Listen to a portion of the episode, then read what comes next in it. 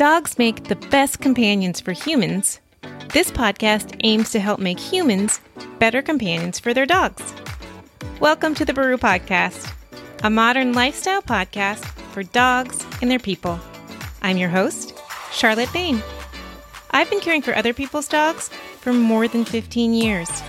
And while I've learned a lot in my career, I definitely don't know it all. So I've collected an ever evolving roster of amazing dog people and I learn new things from them all the time. Hi, you guys. Thank you so much for joining me for this episode of the Baroo Podcast.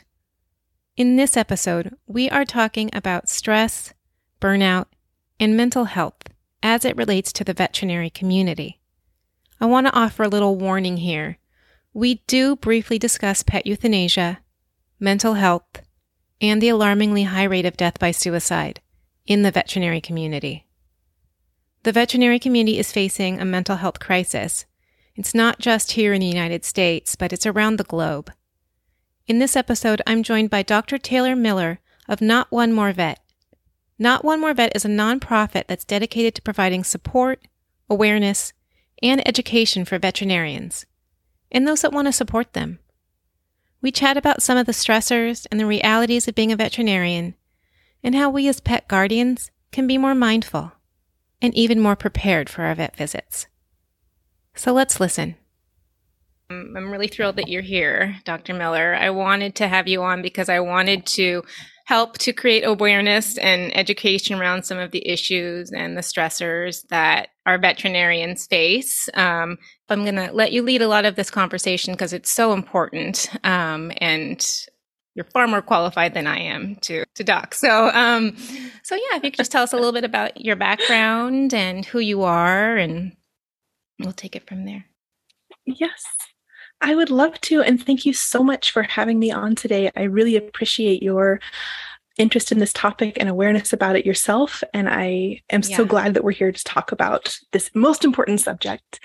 Um, so, I am a veterinarian and a mental health counselor. So, early on in my career, I recognized the number of bathroom breaks that were actually crying jags, you know, in the hospital that I was working at because we had some uh, poor management choices that led to a lot of stress or added stress and um, watching colleagues watching really talented technicians leave the field even because the stress ate them up mm-hmm. was heartbreaking so i went back to school and got a degree in mental health so that i could have the tools to address what i saw as a really significant problem and through this this shift in my career direction, I became aware of Not One More Vet, mm-hmm. um, which is a nonprofit devoted to the improvement of mental health and the suicide awareness and prevention in the field.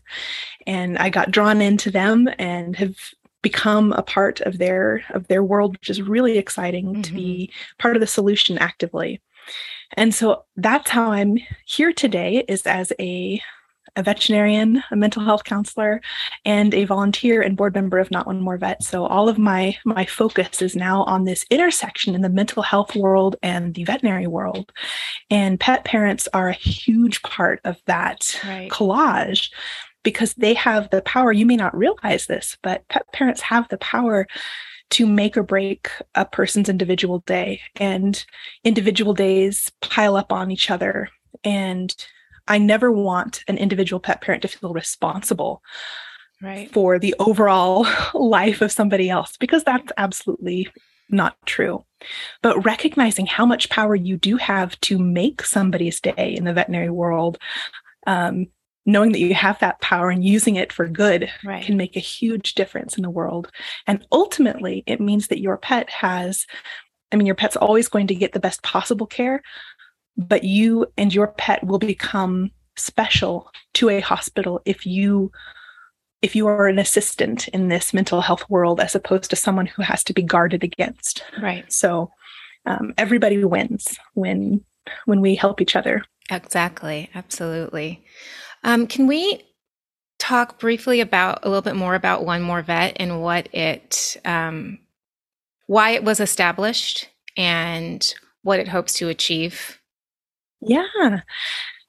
So it started out as a private Facebook group established in 2014 by Dr. Nicole McArthur in response to the loss to suicide of Dr. Sophia Yin, who was a very prominent, well loved member of the veterinary community who focused primarily on behavior and fear free practices. So, how to make your pets experience in a hospital as fear free as possible the loss of Dr. Sophia Yin, who is such a bright person who fell into such a dark place, and we we lost her to suicide.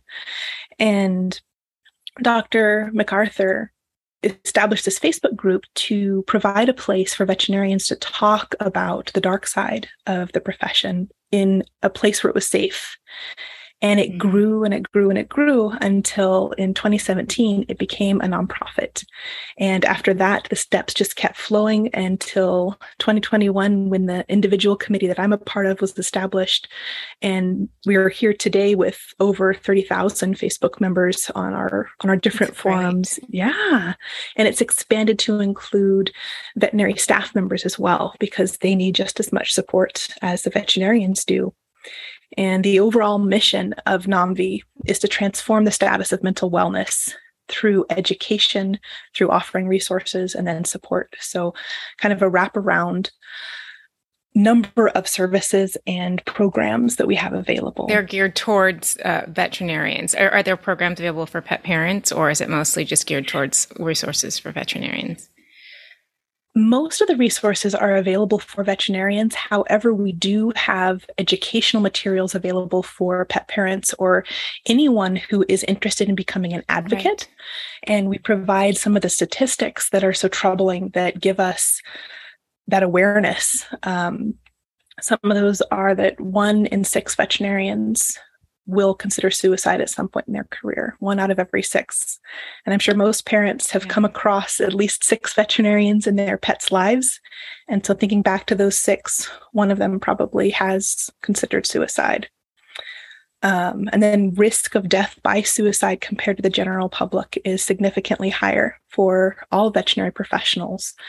Um, female veterinarians are 2.4 times more likely than the general public to die by suicide. Female technicians, only slightly less at 2.3.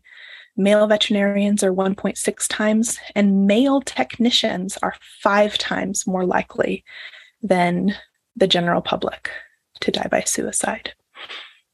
So, really startling statistics here.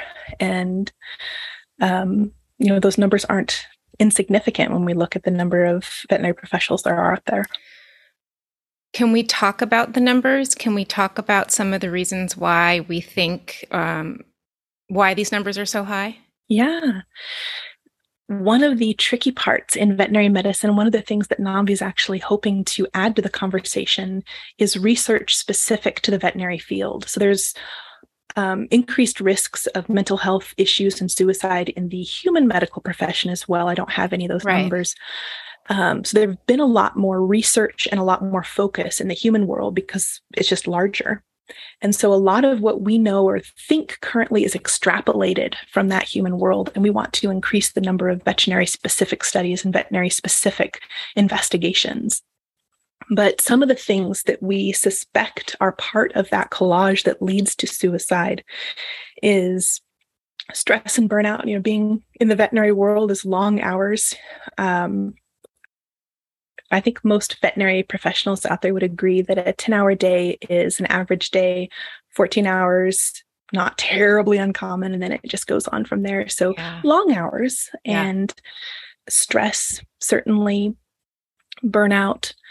And one of the one of the key factors, especially when it comes to the interaction between veterinary professionals and the public.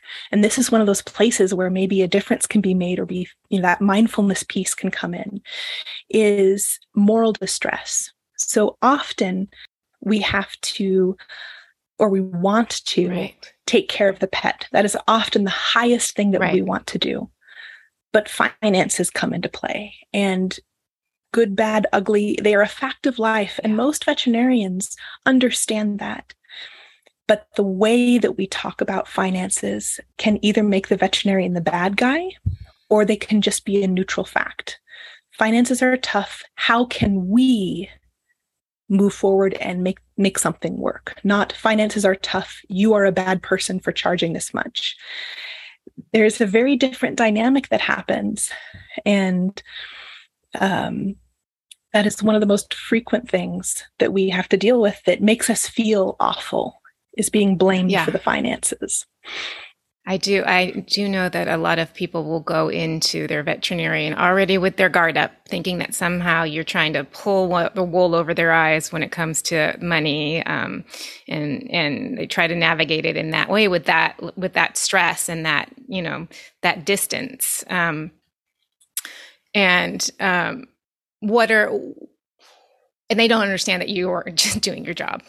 So what ha- what happens if somebody can't pay their bill or how do you navigate the emotions around finances with your clients? Absolutely. It's it's a really tricky situation and just as owners have developed this guardedness about it, so have we right. developed a guardedness about it because often conversations in which there's anything more than just fact presentation becomes emotionally charged and it creates a separation when best care means we should be creating a, a, unified front. And if it means that there isn't as much money as we want, oftentimes we have tier B, tier three plans. You know, we don't okay. we don't stop caring just because you can't pay for the absolute best. Right. But how we navigate that conversation can make it an us problem or a your problem, my problem, separation problem. Right. Setting up really clear expectations at the beginning. These these are my priorities as a pet owner. This is the money that i have for today and for tomorrow. Sometimes we got caught up or mm-hmm. we lose focus of the fact that today's costs are here but to maintain we need to keep paying tomorrow and the next day. And that can be a place where as a veterinarian my focus my mental focus is on how do i care for the pet? And i don't always remember to say oh and tomorrow you'll need to buy more medication so that'll cost right. more. And then the next day because i'm i'm not thinking about finances. Right. You're thinking about how you can help the pet that's your focus. Exactly. Yeah. Exactly. But sometimes it means that expectations aren't set up well. And when we don't have clear expectations between a vet and, a, and an owner, it's understandable that an owner is going to be upset if tomorrow they realize, oh, wait, everything I paid yesterday doesn't cover today that's understandably an upsetting place right. to be but it wasn't it's not usually a deliberate attempt to get more money it's that my medical brain was fixated on how do i address these things right. in the order of of medical importance rather than how do i make sure that money is going where it needs to go so having really clear discussions and trying to make them neutral I have this much money. I would like to do the best for my pet. How can we use what money I have to best effect over today and tomorrow and the next day? And if you present it in a neutral way, most veterinarians will say, okay, this is what I have. Here's my strategy. Here's how to do this. And they'll work with you to try to offer the best possible care within your budget. Right. But if you start out with a more guarded or an aggressive stance, yeah then as a veterinarian, I still care about your pet, but I stop caring about you mm-hmm. because you are attacking me. Right. And so I don't need to feel empathy or care for you as much. And you also need to I still love your pet. Yourself. Exactly. Yeah. But the person factor becomes less important to me because I feel helpless. And so I can't can't continue in that vein right. with that amount of personal connection. Right.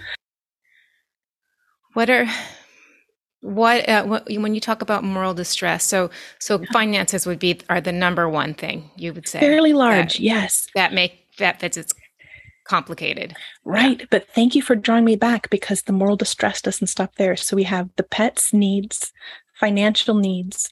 Sometimes we have restrictions in terms of what i'm legally able to do or what ah. what is a policy in my clinic. Maybe my clinic has set it up that I cannot offer this service without blood work. And that is a safety thing. Got it. That is something uh-huh. that's best for the pet. But in a financial situation where that's a concern, lack of flexibility or agency might make it difficult for a veterinarian to to work with an individual situation if if there's a policy mm-hmm. in place. Um, whether we like it or not, veterinary medicine is a very perfectionistic career because mistakes are so costly, right? We can't make a mistake with a pet's life. That's unacceptable. Mm-hmm. But it's also unrealistic that no mistakes will ever be made. I mean, nobody can operate at 100% perfectionistic levels ever. And sometimes that manifests as fear of seeming less than perfect to colleagues. And so there can be a pressure to appear perfect and to do everything perfectly, which reduces the sense of support that a veterinarian or a staff member will feel within their community. And yes. being isolated can make things distressing. Um, and hopefully that's not the case. Hopefully each clinic is set up in a way that feels supportive for for each member but that's not always true. And so there's also distress of how would somebody looking in at my notes on this case judge me? And so that starts to get played in. And then public health and safety um, dealing with very aggressive aggressive dogs can be a really high highly distressing situation because what's best for the dog is to get this blood drawn to have its nails trimmed but do I intentionally put my technician at risk in order to accomplish this? So, whose right. health and welfare is more important, my technician or this dog or the public? Because now this dog is not vaccinated. And oftentimes, there's a right way and then there's the way that is possible. Mm-hmm. And when they don't match, there's a, a big sense of distress and that distress happens every day and that's one of the bigger contributors to feelings of burnout and empathy distress and compassion fatigue and all of these things that we talk about in the medical world. And overwhelm. Yeah exactly.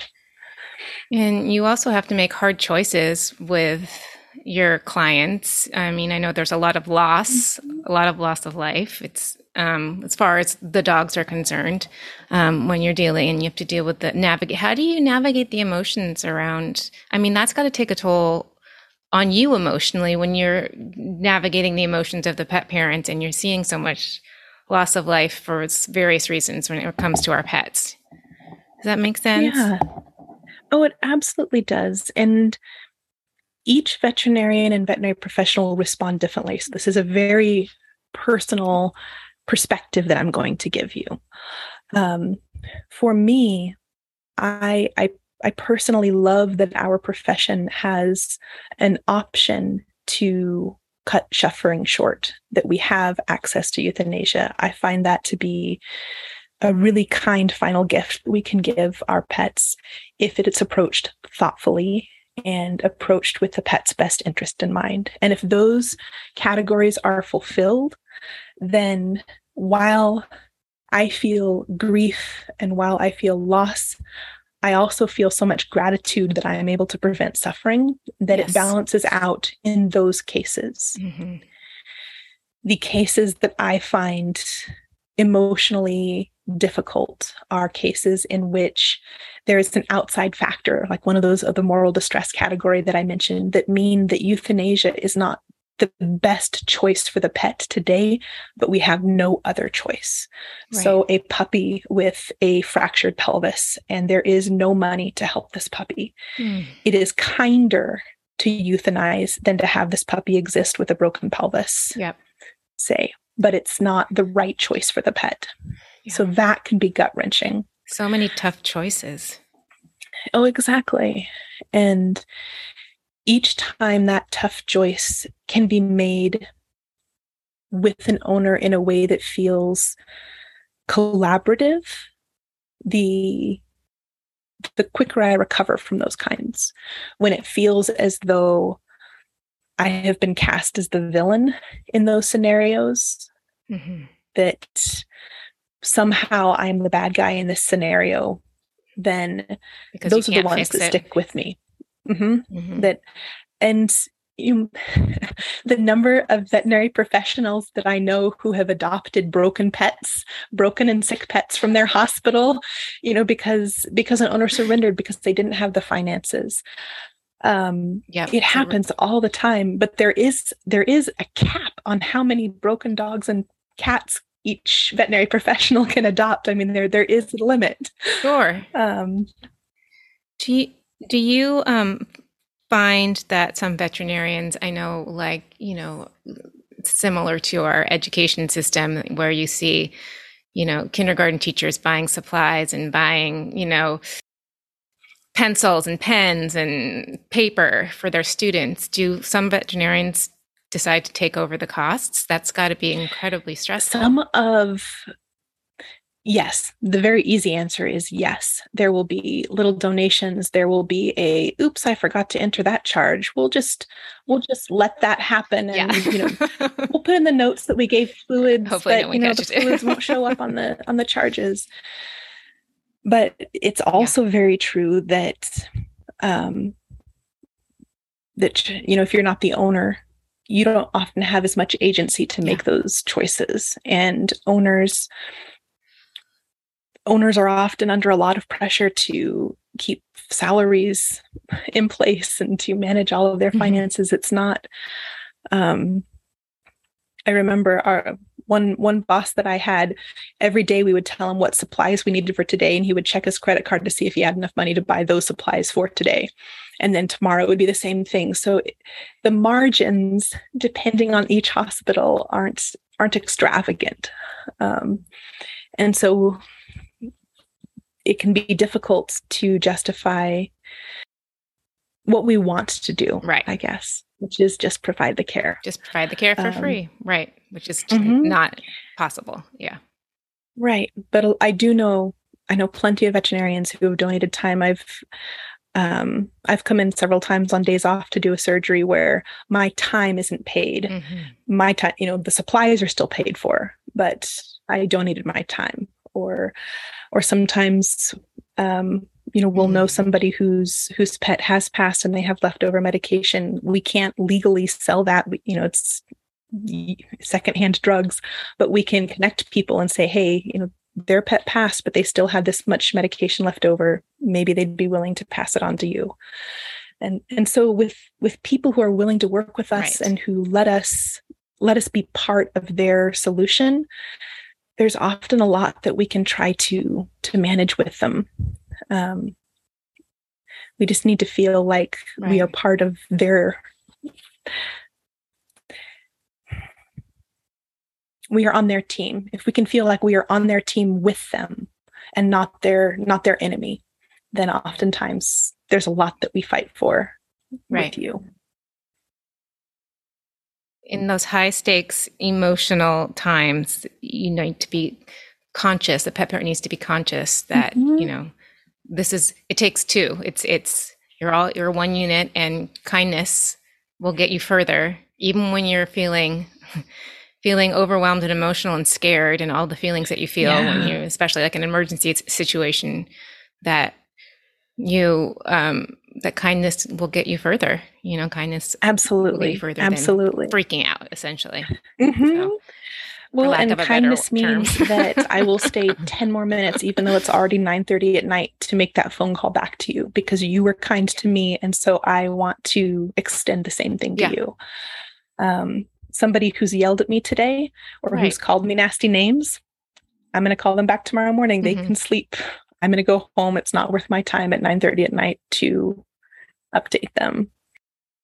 Do do veterinarians ever get threatened by by clients, by emotional pet parents? Mm-hmm. Um, yeah, unfortunately, um, I've been threatened on more than one occasion, um, and in each case, in each case, it was a it was a tragic scenario, one that was outside of human control. And right. um and I understood that the pet parent was feeling extreme distress and helplessness.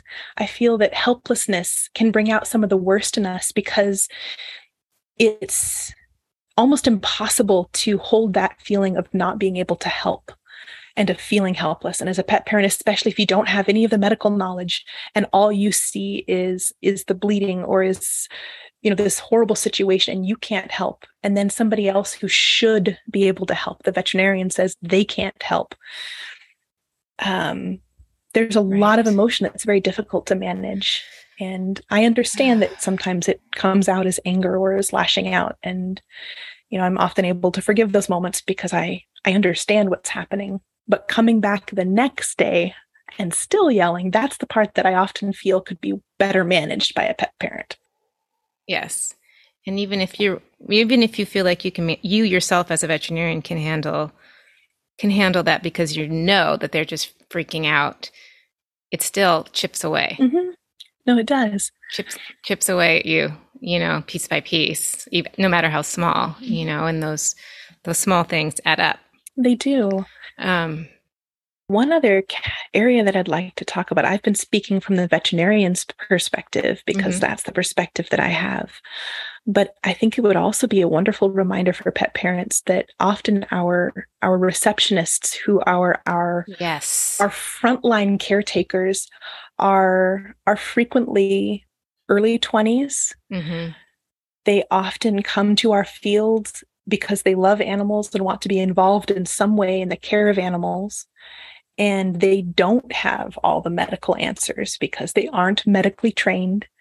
And they don't have a control over the schedule beyond deciding if this opening is available or if this opening is available which one can i offer you they they can't make space where space doesn't exist mm-hmm. and they are often the ones who get yelled at most frequently because there's something that they personally can't solve right and and it may in most clinics, if one of my receptionists comes and tells me, I put this person on your schedule, they called me these three names. When I walk into a room with that owner, even if the owner is sweet and nice to me, I remember yeah.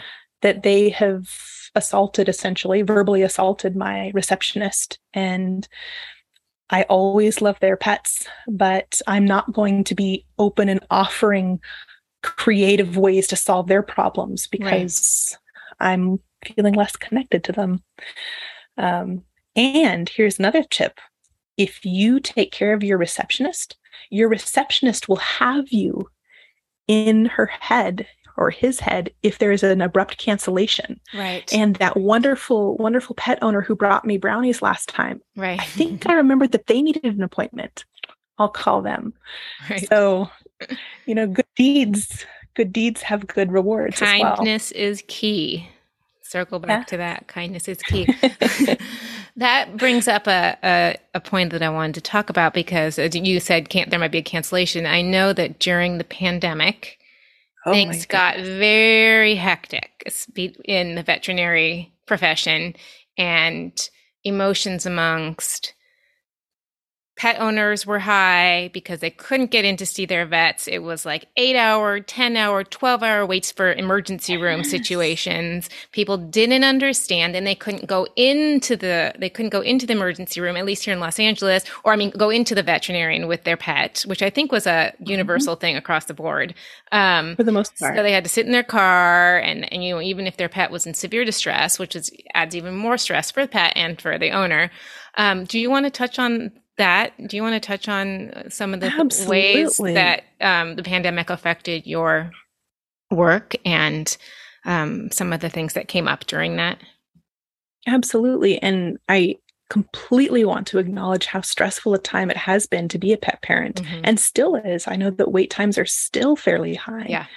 And there are a number of things responsible for that. One, as you said, during the pandemic, we had to do curbside service yep. for the most mm-hmm. part, which extends the length of each appointment, which automatically means fewer pets can be seen in a given time frame. Yes. During a period when pet ownership jumped, more people bought pets um, because they needed that companionship at home.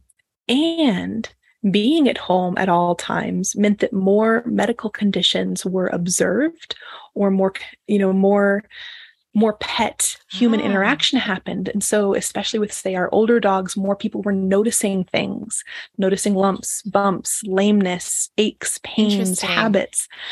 And so there was an increased need for services for established pets as well as new pets. And the other thing that happened during mm-hmm. the pandemic is that, as we know, childcare became really difficult to manage. And veterinarians and veterinary staff members all have kids, and some of them had to go to part time, had to take time off to manage children. Yes. And, you know, among everything else, I didn't, even, I didn't even think so, of that. Yep. Mm-hmm. Oh, yeah. Yeah. So we had reduced labor force and increased pet need for services and so those two things collided and created this this really distressing situation yeah. that you described where there are extraordinarily long wait times you know sometimes to get an appointment you have to wait a month and a half for you know for general care right. and i mean certainly eight years ago it was almost guaranteed that you could get something within the week or 10 yep. days mm-hmm. right um, and so that's been a big shift, a big cultural shift in veterinary medicine to have what feels more like a human problem. Right. Um, you know, we've always been been able to get away with a more streamlined approach to veterinary care, and and now it seems like we're at the mercy of some of the the problems that human healthcare has. Um, one of the other contributors to that is that, unfortunately, the amount of money in veterinary medicine means that veterinary technicians um, their pay is rather poor when compared to their human counterparts. And if you add in all of the stresses and the number of times that they are the people that are targeted for unkind words why would I stay in this system, even though I love animals, when I can make $4 an hour more in a human mm-hmm. system? Maybe I'll get yelled at just the same amount, but at least I'll get $4 more and healthcare and, and, and, um, and maternity leave. We don't often have that in the veterinary world because all our hospitals are too small. So they don't fit under some of those acts. Are they mostly like private owned or the small hospitals mostly private owned or how does that work? Corporate ownership is certainly increasing, but I have this is a big blank spot in my in my brain okay. whether or not those corporate ownerships whether they function as individual hospitals that are then owned such the individual right. hospital like, numbers like still a franchise type of a situation exactly yeah. so i'm not sure how the legalities work okay. but um, paid leave for maternity, et cetera, is still a very rare thing in the the veterinary world. So, um, so during during the pandemic, did you or did you, did that time set up for a lot of um, burnout and um, people leaving the veterinary pr- profession? Because I know there's a little bit even like a shortage of veterinarians right now, if mm-hmm. I'm not mistaken. Yeah. Yeah, absolutely. And and so we had some people going to part-time or leaving in order to to manage their family life and just take care of their their individual concerns which meant that the remaining people had not only more work but also the increased stress of having to function in the hospital during the pandemic. So that's a double right. whammy of stress, which can certainly lead to burnout um, more quickly. And and even if burnout means that we haven't actually left the profession.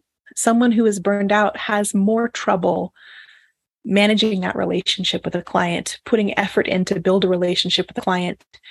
And in that state of burnout, often the only piece that we can focus on and still care about is the pet, which is great, obviously. Right. We always need the pet to be the top of the list.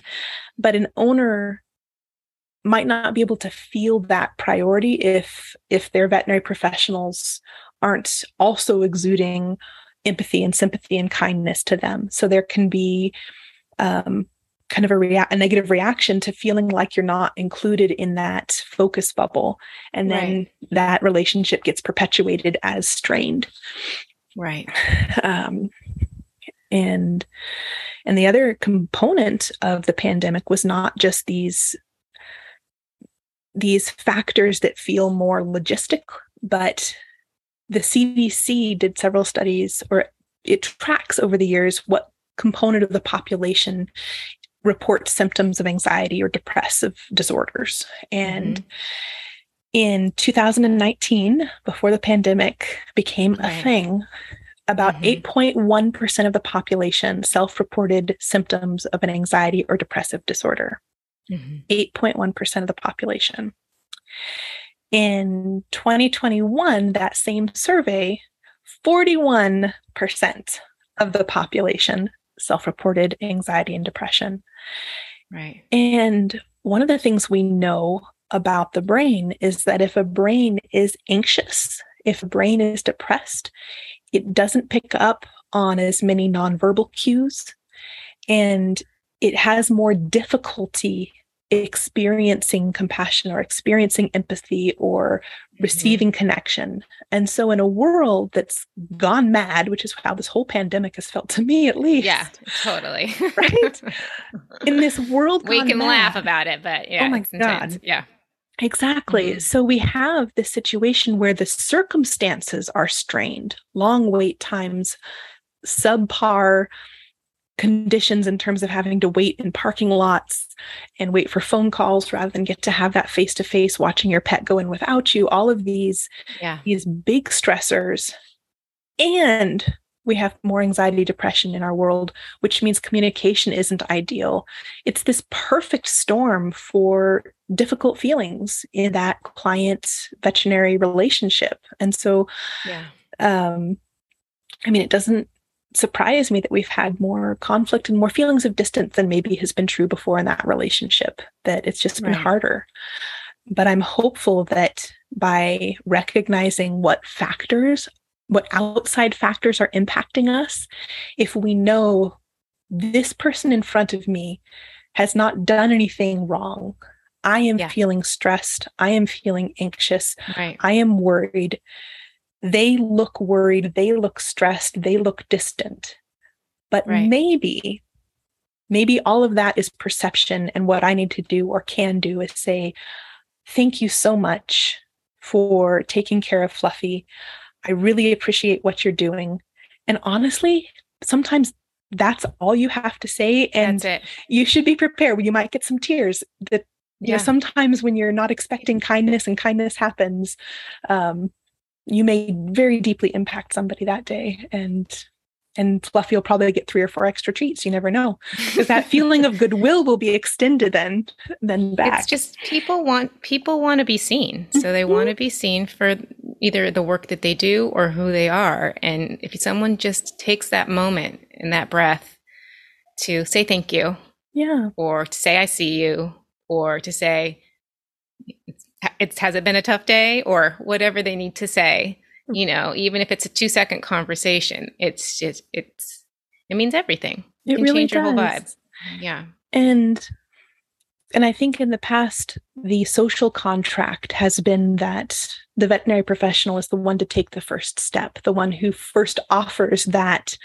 that kindness or empathy or reaches out. And i think that maybe what's happening right now is that in the veterinary profession there's not enough energy or there's just not enough left in people to make that first step. Yeah. Which doesn't mean that they won't enthusiastically take the second step. And, you know, this is an ask, I guess, that I have for our pet parents is recognizing that you are coming to the clinic one time this week. And I would ask that first step that reaching out. Um, and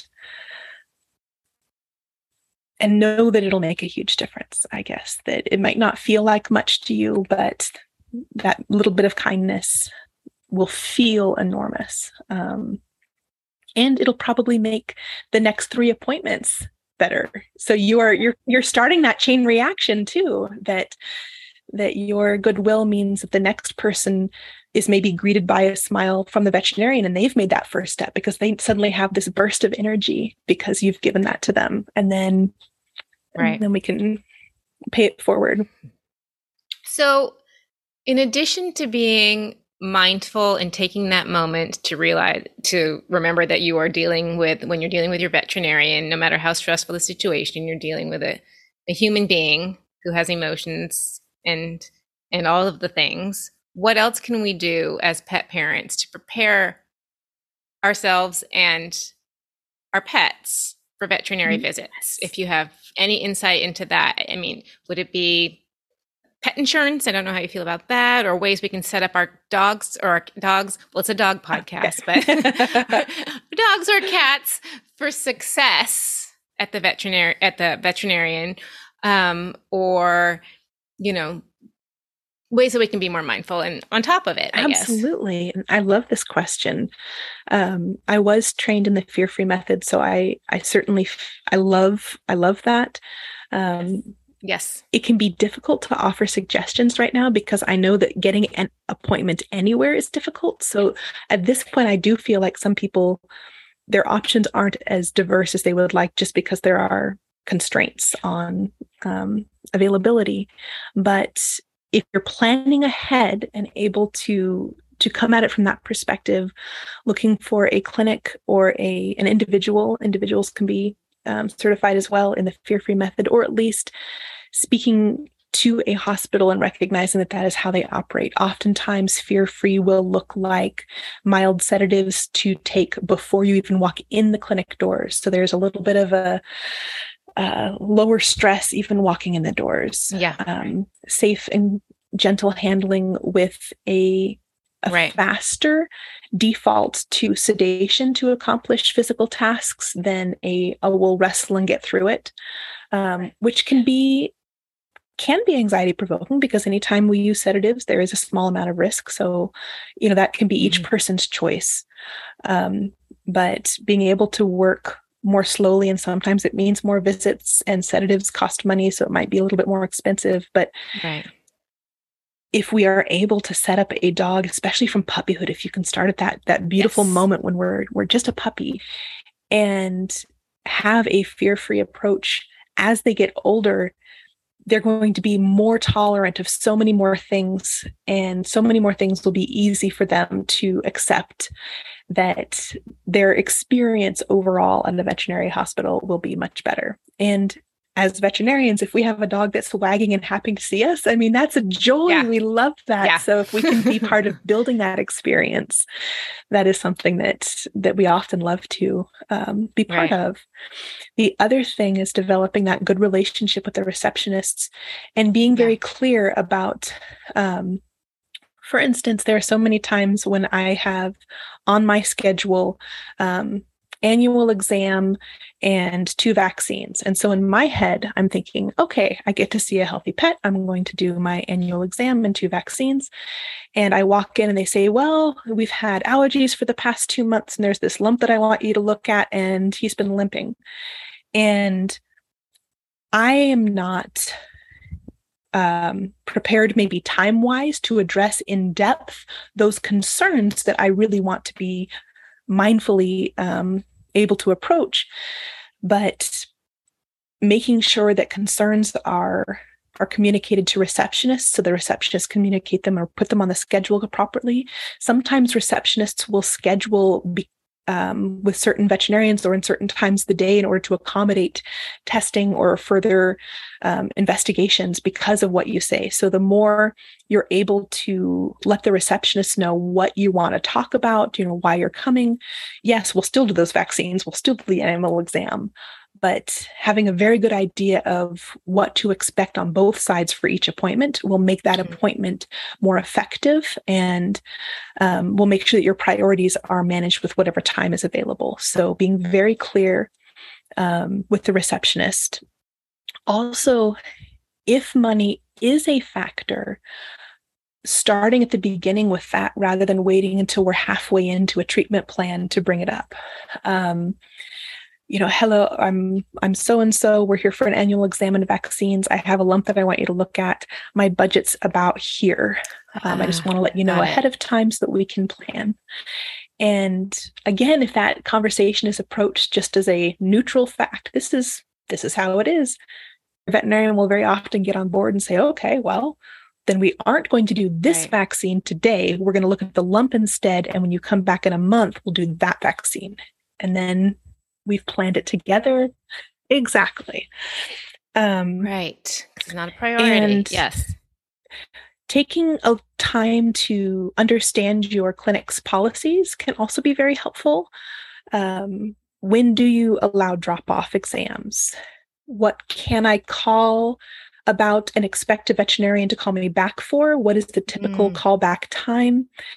And knowing what the policies are, mean, one, that you have them available to use, but it also means that you know why you're being told no because it's a policy and because it's normal flow. It's not that you specifically have been targeted or told no.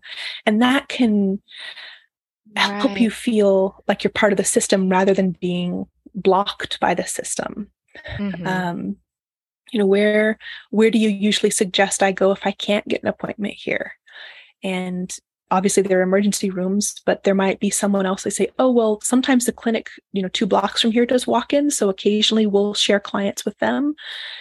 And that might not be something that you would know about unless you asked. So, right.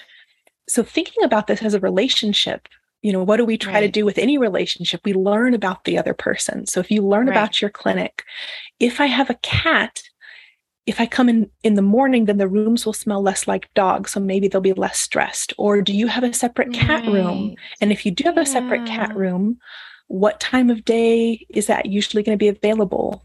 And I won't get shuffled into a dog room. Right. Or, you know, all of these little things can communicate. Mean, exactly. Well, and take the time to learn about your your clinic. And when you know the more you know about your clinic, the better you'll be able to navigate the system to get the best right. care and the best um, service. And in return, if you offer kindness back and if you make it easy to take care of you because you're asking about the, the things that we can do, not the things that we can't do, right. then everything will just be that much more smooth. And thanks right. and appreciation are always, always loved.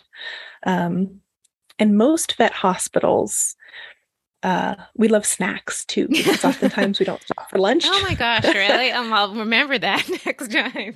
Snacks yes. are key. Okay. oh, snacks are great. No, in the first in the first five years that I worked, I had a like I stopped working for an hour for lunch like two or three times maybe in five years. Oh my so god! Was, Seriously? Oh yeah. No. Oh yeah. You you learn to like eat a sandwich while you're drawing filling blood. out paperwork. Maybe not yeah. quite that bad, but oh, but yeah. Oh my gosh. No. Well, I'm sorry about that. That's all I have to say. I, I oh no worries. Snacks. I'm putting now. I know. so, are there ways that we as pet parents can support one more vet and your mission? Absolutely. Um, we are a nonprofit, so donations are always very welcome. We also have um, a fundraiser. It's called Race Around the World that starts in September, and Great. it's like many of you know of the movement type activities where you sign yourself or a team up um, and either sponsor try to find sponsors or not but then you track your miles and we also have donors who will look at the total number of miles accomplished by everybody and will offer donations to us based on those miles. So that can be a really fun way, especially if you commit to having those miles be dog walk miles. It can oh, be yeah. kind of this double duty of. Well, you're talking to um, the right girl since I have a dog walking business. So. yes. Oh my goodness. We can definitely get you on board. I'll we'll get so many up. miles. yes. Um, we also have advocate programs that anybody can be part of that that will do things like drop by gift baskets to to vet hospitals the other thing that i mean just spreading the word one of the one of the areas that we are most vulnerable to in the veterinary profession is cyberbullying so negative Facebook posts. Um, uh, someone had a bad experience, then they just put it up there, or horrible Yelp mm-hmm. review, mm-hmm. or all the things. Yeah. Right. And while we are not specifically bound by HIPAA, oftentimes we do try to protect you know medical information which means that we have a harder time responding to some of these attacks because we can't say well actually what really happened was anyway there's lots of tangled things that can happen and I understand when you're stressed, it can be difficult to expand your own perspective and it's easier sometimes to lash out. But the part that can get distressing is that one person lashes out and then other people instantly believe the negative and pile on top and come in to pick at the hospital or you know right receptionists get death threats it's, yep. it's not okay mm-hmm. um, but so leaving space to um, leaving space to consider that a negative review there's probably a lot more behind that story and um, and maybe create space and be mindful about your actions in response to what you see as a negative review that you find concerning. You know, if it's your hospital, you can um, yeah. ask next time you're in. You know, mm-hmm. I saw this really awful review. I know you can't tell me about it, but can you reassure me about this aspect that that I found concerning? And that would be a very um, that would be a very nice way to address a concern that you might have because of a negative review. And certainly, you do want to make sure that your pet's in a safe place being cared for by compassionate people. But finding ways to address that concern that are collaborative right. rather than cyber based, troll based would be ideal. Um, the other thing in those in those moments one of the ways that you can help the most is to post a good review you know or if you've had only positive experiences and you yeah. see this negative experience burying that negative yeah. review that and certainly like i said we we want accountability we want to make sure that we're doing a good job but i think most people can recognize what is an emotional lash out right. versus. Yeah. a legitimate concern that needs to be addressed for the safety of all so um, yeah, spreading the good news as well as the bad. Yeah, is a great thing. Well, thank you, Dr. Miller. I think I really appreciate you taking the time to chat with us and with me. And um, thank you so much. I can't tell you how much it means to have you reach out and make this part of the conversation that you're having with your listeners. Um, and and I do want to invite you, your listeners. I'll be happy to provide my personal NOMV email address if anyone has questions or concerns or specific thoughts about how they might want to help or worries. I would be delighted to respond to those. In terms of setting expectations, my email inbox sometimes takes a week or 10 days to respond to. So those are my expectation setting moment um, for people. I love that.